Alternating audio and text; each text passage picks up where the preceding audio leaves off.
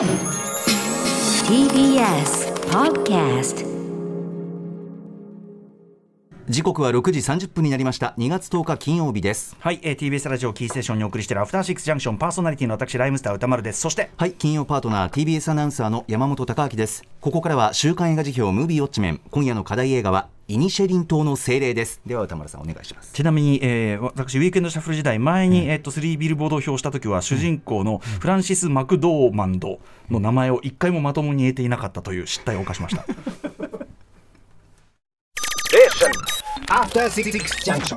さあここからは私歌丸がランダムに決まった最新映画を自腹で鑑賞し評論する週刊映画辞表ムービーウォッチメン。今夜扱うのは日本では1月27日から公開されているこの作品「イニシェリン島の精霊」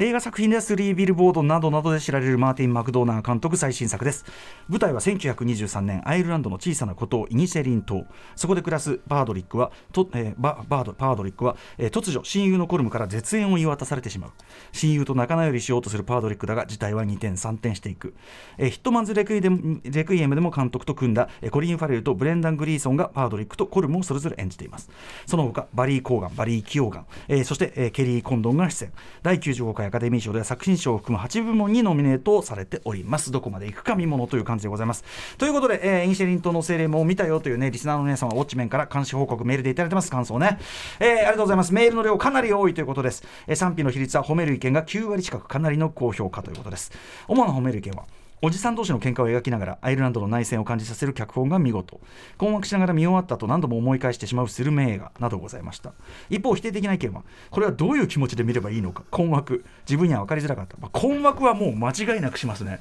間違いなくそれは、ま、間違ってないですそれ。どういう気持ちになれと？みたいな。全然間違ってないと思いますけど。はいというとことで、えー、代表提案をご紹介しましょう。メルル・ポピンズさんです。争いは大抵小さな火種から始まってやがては全てを焼き尽くすような、えー、大ごと時に戦争にもなっていく。小さな島の2人が何やら喧嘩しているかと思えば映画の中で時々聞こえる砲弾の音はかすかにでもはっきりとアイルランド内戦を感じさせる。鑑賞後何日も何日もこの映画のことが頭から離れずようやくそんな風に考えるに至りました。2人のおじさんのいさかいの地味な映画と思って見に行ったのに見た数週間後にわたってあれは一体何だったのだろうと考えてしまう。私の中で初めは小さな存在だったりこの映画が今や忘れられないものになっていることに気づきマーティン・マクドナー脚本監督の力量の凄さを感じる映画。でした。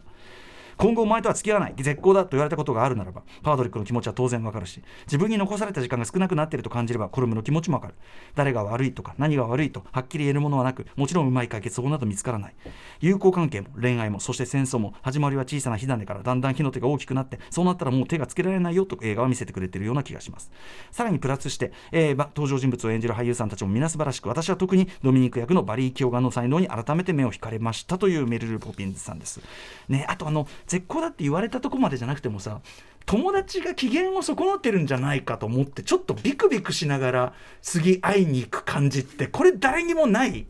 学校の頃とか結構あった気がしますけどね。あれなんか機嫌損ねたのかなみたいなのでちょっとビクビクしながらいつものよう装って話しかけるみたいな。これ誰でもあると思うんですよね。はい。えー、そんなこともありますね。あとですね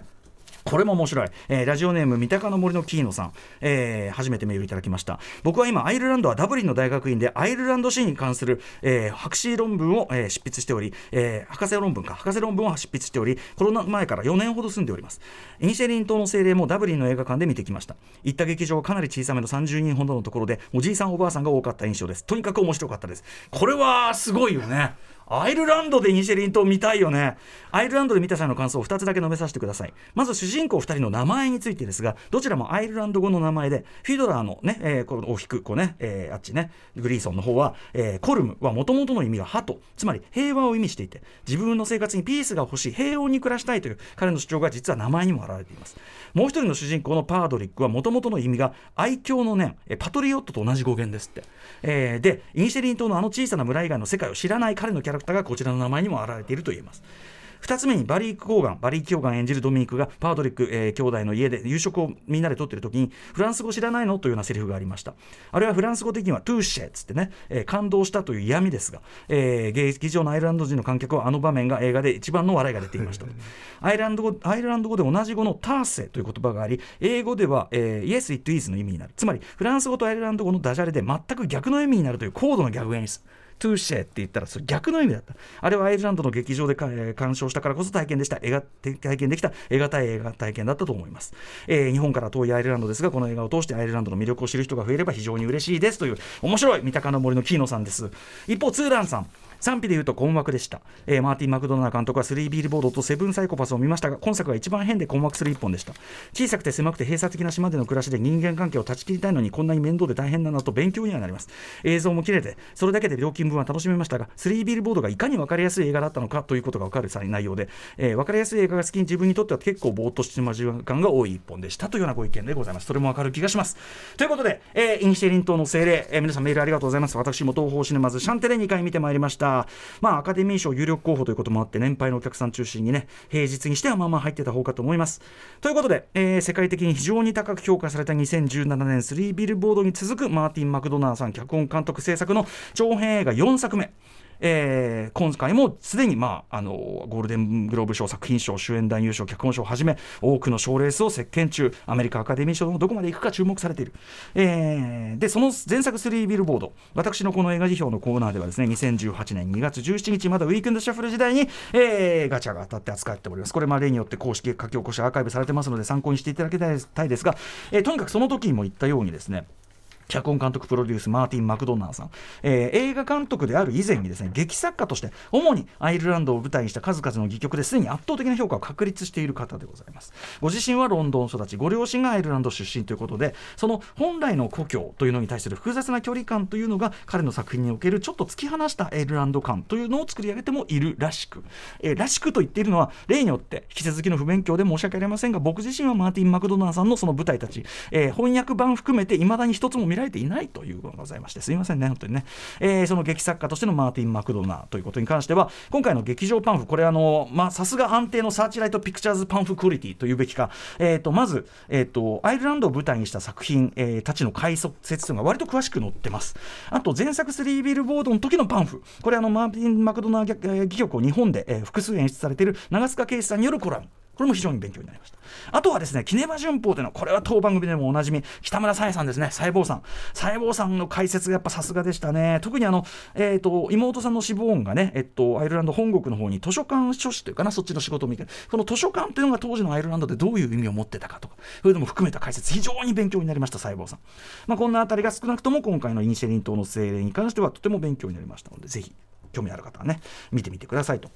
まあ、とにかくもともとはアラン諸島三部作と言われるねこれの関係線となる戯曲として構想された、えー最初はイニシア島のバンシーつまり精霊、えーからですねタイトルだけ一部スライドして映画用に書かれたのが、えー今回のイニシアリン島の精霊だってことみたいな。内容は関係ないってことらしいですけど、えーその意味ではこれまでの、えー長編映画3作と比べてもアイルランド系劇作家としてのキャリアに、まあ、回帰したというかより本来のご本人の世界観に近い一本になってるのかなというは思われるんですけどもそれと同時にですね本作、えーイニシェリン島の精霊、えー前作3ビルボードの辞表の際に僕が言ったようなこと、えー要はですねあの、まあ、劇舞台は見れてないけど短編6シューター入れて今は5本の映画作品のみしか見られていなかったとしてもそれでも、えーはっきり浮かび上がる。おそらくは一貫したマーティン・マクドナーさんの作風というのがやはりテーマでもいいですけどね。やはり明確に現れた。なんならそれをさらに一歩進めた進化させたような一作と言えるかと思います、えー例えばですねざっくり言ってしまえば人は変われるのかというのがマーティン・マクドナー作品常に共通するメインテーマであったと、まあ、私は前にも言いました、えーそれこそ今回のイニシェリン島の精霊でコリン・ファレルが演じているパードリックのような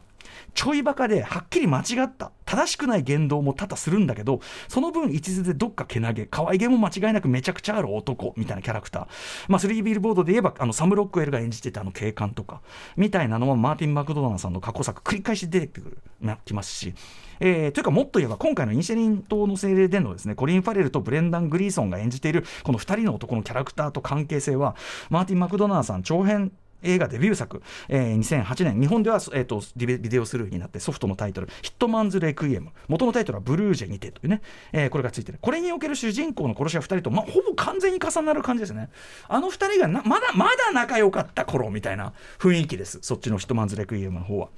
えー一方ではですね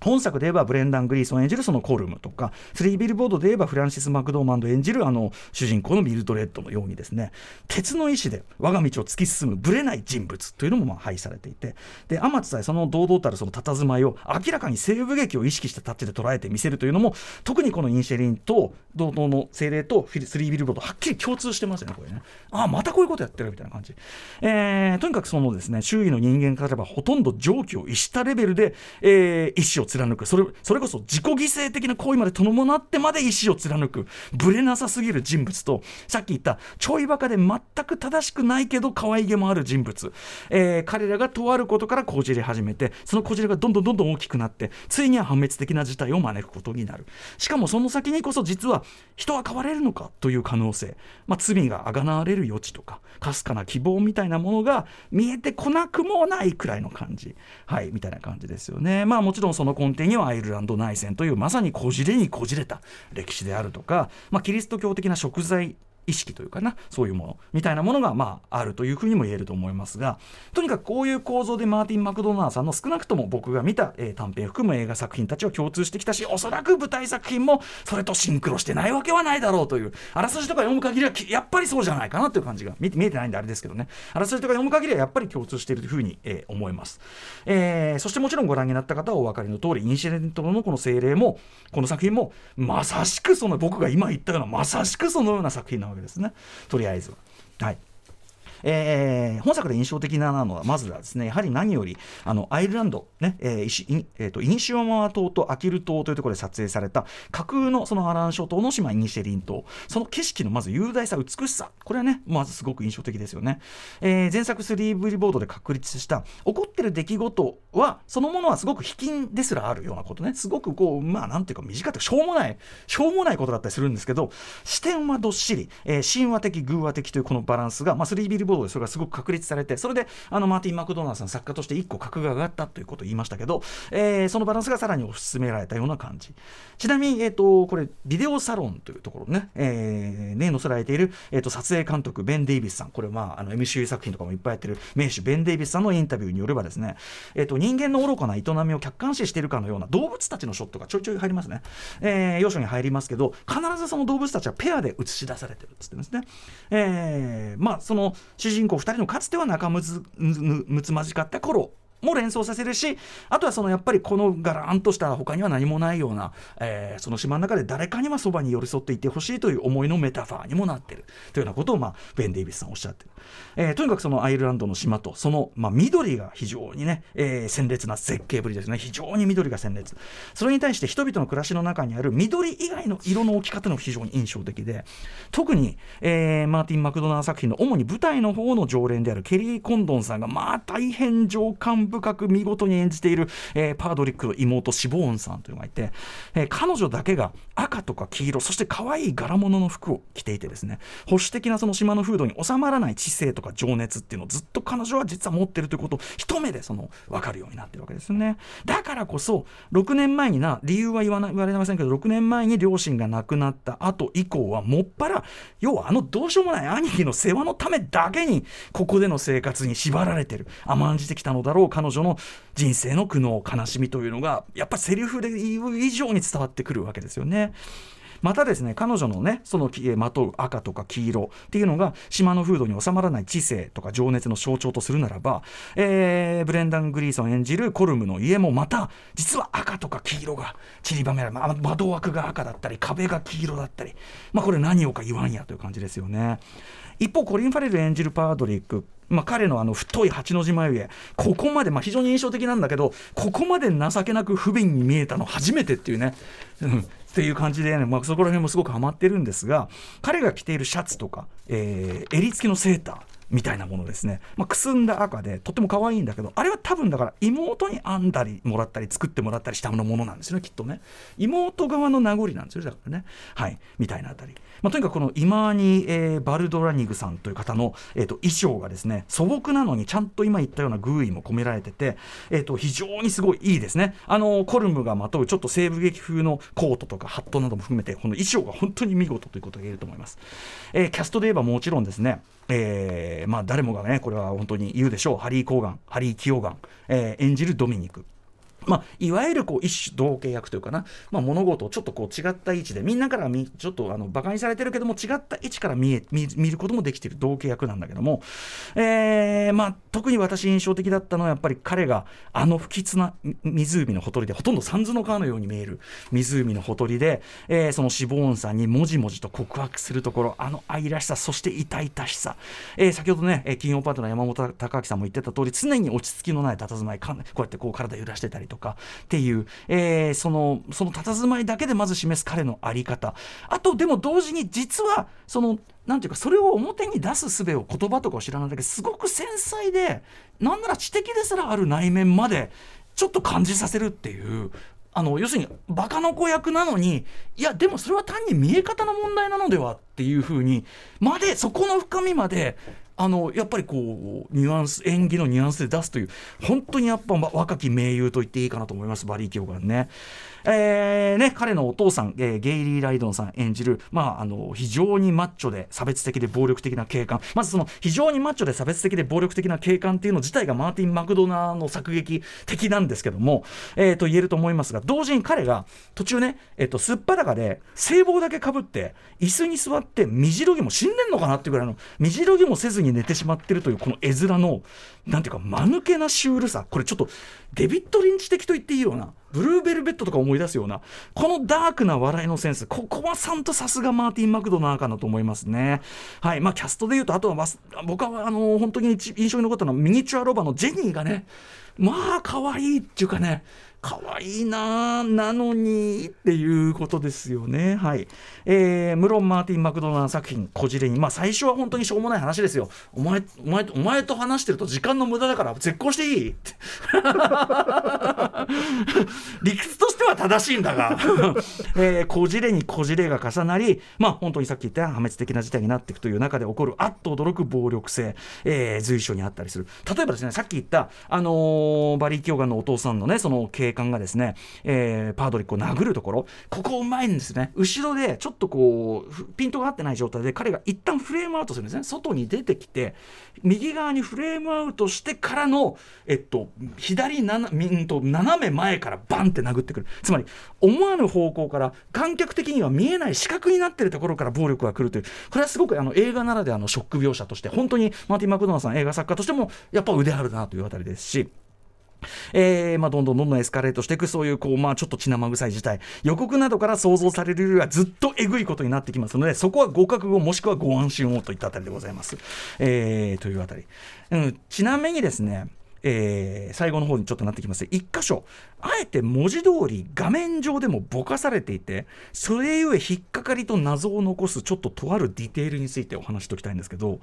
えー、後半というか結構終わりの方ですね。ついに妹さん、ね、島を出る、えー、島を出てアイルランド本国で図書館の仕事に就くことを決意した、えー、妹死亡ね。えー、そういう意味ではある意味お兄さんを置いていく。もう私は私の人生生きるからっていう感じ。置いていくというそのシボン、えー、船に乗ってですね。船の上から崖の上にちょこんとかなり小さいです。下から見るとかなり小さく見える。お兄さんのパードリックに手を振っています、えー、一方カメラがパッとね、えー、崖の上のところにカット変わってコリン・ファレル演じるパードリック側をこう捉えたショットなんですけどこうやって手を振っています、えー、シネマスコープこうね横長画面です。1対2.39、えー、横横長画面なんですけどちょうどこう手を振ってるパードリックの前あたりにですね、えっと、もっと奥の方の画面でいうともっと奥の方の崖にですねもう一個の奥の崖に黒いですね人物なのか何なのかっていう影がボケて見えてるんですよね。なんだか分かんない。人かどうかも分かんないからボケてるんです。えー、船の上で手を振る妹もですね、お兄さんにずっと手を振ってるんですけど、目線が一瞬そっちの画面で言うと、ちょっとこう、なんていうかこっちから見て、えーと、右側にちょっとだけ目線がいって、あれっていうような。ちょっとだけそういうふうにない。それ、明示はされないです。一瞬だけ目線が右側に行って、その眼客から言えば、その黒い何者かの方に妹が向いたと思われる。そのぐらいです。でまたそのお兄さんの方に戻るんだけど最後までこの、えーと、奥の崖の方にいる黒い影が何かはピントが合わないので分かんないんですよね。はい。えー、ということ。明らかに意図的にぼかし続けてる、えー、撮影監督のベン・デイビスさん、えー、さっき言ったねそのビデオサロンのインタビューでそのアリシグニチャーレンズっていうのを使う理由として、えーと、幅広い絵を撮ったとしても隅から端から端までしっかりと焦点を合わすことができる。ます。ために、えー、そのシグニチャーレンズを使ってるってぐらいなんでわざとそんなボケたまんまで奥にいる。しかも結構目立つ影なんです。その顔の前にあるから。それが見えないというのは明らかに意図的、えー、この影解釈はいろいろ可能ですが、えー例えばあれこそまさに、えー、死を告げるまさにイニシェリン島というかねその、えーと、アラン諸島に伝わるその精霊、ね、泣き叫んで死を叫、えー、告げるというその精霊とかの解釈も可能だろうしあとはやはり僕はその後に非業の死を遂げるあの人がそこにいたんだというふうに僕は思ったりしてますけどね、えー、こんなふうにもちろんですね。例えばパードリックとコルムの仲違い。それぞれどう思うかみたいなね。人によってもちろん時期あるいはその人生の時期によってそれぞれ解釈や意見を、えー、見たところ強烈にこれ盛り上がると思うんですよね。僕は正直コルムさんの気持ちすごいわかるなとも思いますし。でちょっと僕がさっき言った人は変われるのかというテーマ。これは、えーと、マーティン・マクドナー作品共通するものと言いましたけど本作はそれをさらに一歩進めてその変わろうとしても変えようがないしがらみみたいなものがあるとして僕はすごく印象的でした。それって必ずしも悪いことか？っていうそのこじれにこじれてしがらみが濃くなっちゃうことってそれ自体本当に悪いことって言えるのか？みたいな問いとか。みたいな。で、なので、最後、どういうふうに解釈するか、それぞれ僕は実は最後は、あの、暗淡たるエンディングと取ることもできますけども、あの、一歩進んだのは、要するに3ビルボードよりちょっと一歩進んだエンディングと思えるのは、えっと、他者同士が理解の可能性みたいなものを見せて終わるのが3ビルボードだったら、そうじゃなくて、他者は他者のままかもしれないけど、むしろ他者性が、他者性が明快になった、今の方が、よりお互いを理解してると言えるんじゃないかっていうか、だから2人が違う方向に歩んでいくってあれはとかね。まあ、こんな感じでですね、まあ、エンディングの解釈、さっきの影の解釈、それぞれどっちがどんぐらい悪いとか、どんぐらい正しいと思うかとか、みたいなことも含めて、見終わった後にその解釈とか、えー、意見、感想みたいなものを語り合うことで、まあ、ある意味、すごく完結するとか、非常にオープンエンディングとなってますのでね、えー、開けたエンディングとなっているので、えー、絶対盛り上がる一作ではないかと思います。ということで、非常にミニマルな作りであり、えー、そして基本クスクス笑えるダークコメディでありながら、えー、やはり神話的、偶話的、政治的でもありながら、非常に我々の日々の暮らし、人生とも通じる普遍的な話でもちゃんとなっているというあの着地のグレーさに対してずっと面白みがキープできてるっていうかそこも含めてまあ見事な作劇だし、えー、映画作品としてされたのも納得の、えー、映画技法の数々も凝らされているまあやっぱりマーティン・バクドナーさすがと言わざるを得ない一本だったと思います。えー、ぜひこの雄大な自然というのはね、雄大な自然というのがこの起こっている事態のしょうもなさと対比される大事さがありますので、ぜひぜひ劇場の大きなスクリーンでウォッチしてください。さあということで、えー、2月27日来週ウォッチする予定候補7作品を発表します、はい、えー、まず最初の候補はこちら。いきます。バビロン、えー、続いてはこちら。エゴイスト、えー、これ評判ですね。3つ目はこちら。フォール。4つ目。バイオレントナイト。三角締めさん今年ベストって言ってますね。5つ目。レジェンドバタフライ。6つ目。え金の国水の国。そして最後の候補はリスナーカプセルですラジオネーム木八郎さんです。リスナーカプセルに仕掛け人、えー、藤枝バイアンドバイアンを、えー、推薦します、えー、池波正太郎の原作を丁寧に再現しつつも現代の映画として江戸期に来た女性たちの苦しみという視点からアップデートした制作陣の誠実さ、えー、キャスト陣もハマっていると。原作ファンだからこそしびれました。ということであの一部二部作のね最初一部目ということですけどね。はい、えー、豊川悦司さんが梅安を演じているということでこれもすごい気になってました。ということでレッツガチャタイム。えー、っとですねいつもこれね最近はウクライナ支援えっと一回余計回しで1万円ね余計に払払うってやってましたけど、ちょっと今回はですね、はい、えー、トルコ、シリア地震、えーと、救援金の方にこちら、今週は回したいなというふうに思っております。はい、余計回しはやめます。ということで、いきます、一発目、コンコロリン、はい。一発あ1来たいきなり、バビロン。ねもうデイミアン・チャーズルはねもうチャゼルはもう本当にもうチャゼルは チャゼルですよ。チャゼルはチャゼル。チャゼルはチャゼル。ねもう一回回します。はい、トルコシリア救援金に回します。1万円回しです。コンコロリン。はい。3来た。フォール来た あのね、えーと、ライムスター、えー、新マネージャー田中さんがすでに見てきてですね。さっきすごく微妙な感想を言ってましたけど。さあということで、えー、フォール行ってみよう！お願いします僕がよく見る夢みたいな感じなんだよねあれね。高いとこ高いとこ行っちゃって。降りれないみたいな、えー、もうフォール見たよという方からの感想をお待ちしてます。また評論してほしい映画も募集中です。リスナー枠に採用された方には現金2000円をプレゼントいたします。宛先はどちらも宇多丸アットマーク TBS.CO.JP 宇多丸アットマーク TBS.CO.JP まで番組公式サイトには過去の評論の全文書き起こしもアップされます。たまにはいいじゃないですかこういうのもね。ねアカデミー賞作品賞みたいな候補作みたいなばっか見てるとバカになるよ。あそうなんですか？そりゃそうだよ。間違いないよ。なりたくねいいいい映画ばっか見てるとバカになるよ。マジで。だからいやフォールがどういう映画か知らないけど。田中さんの反応が微妙だった。え After Six Junction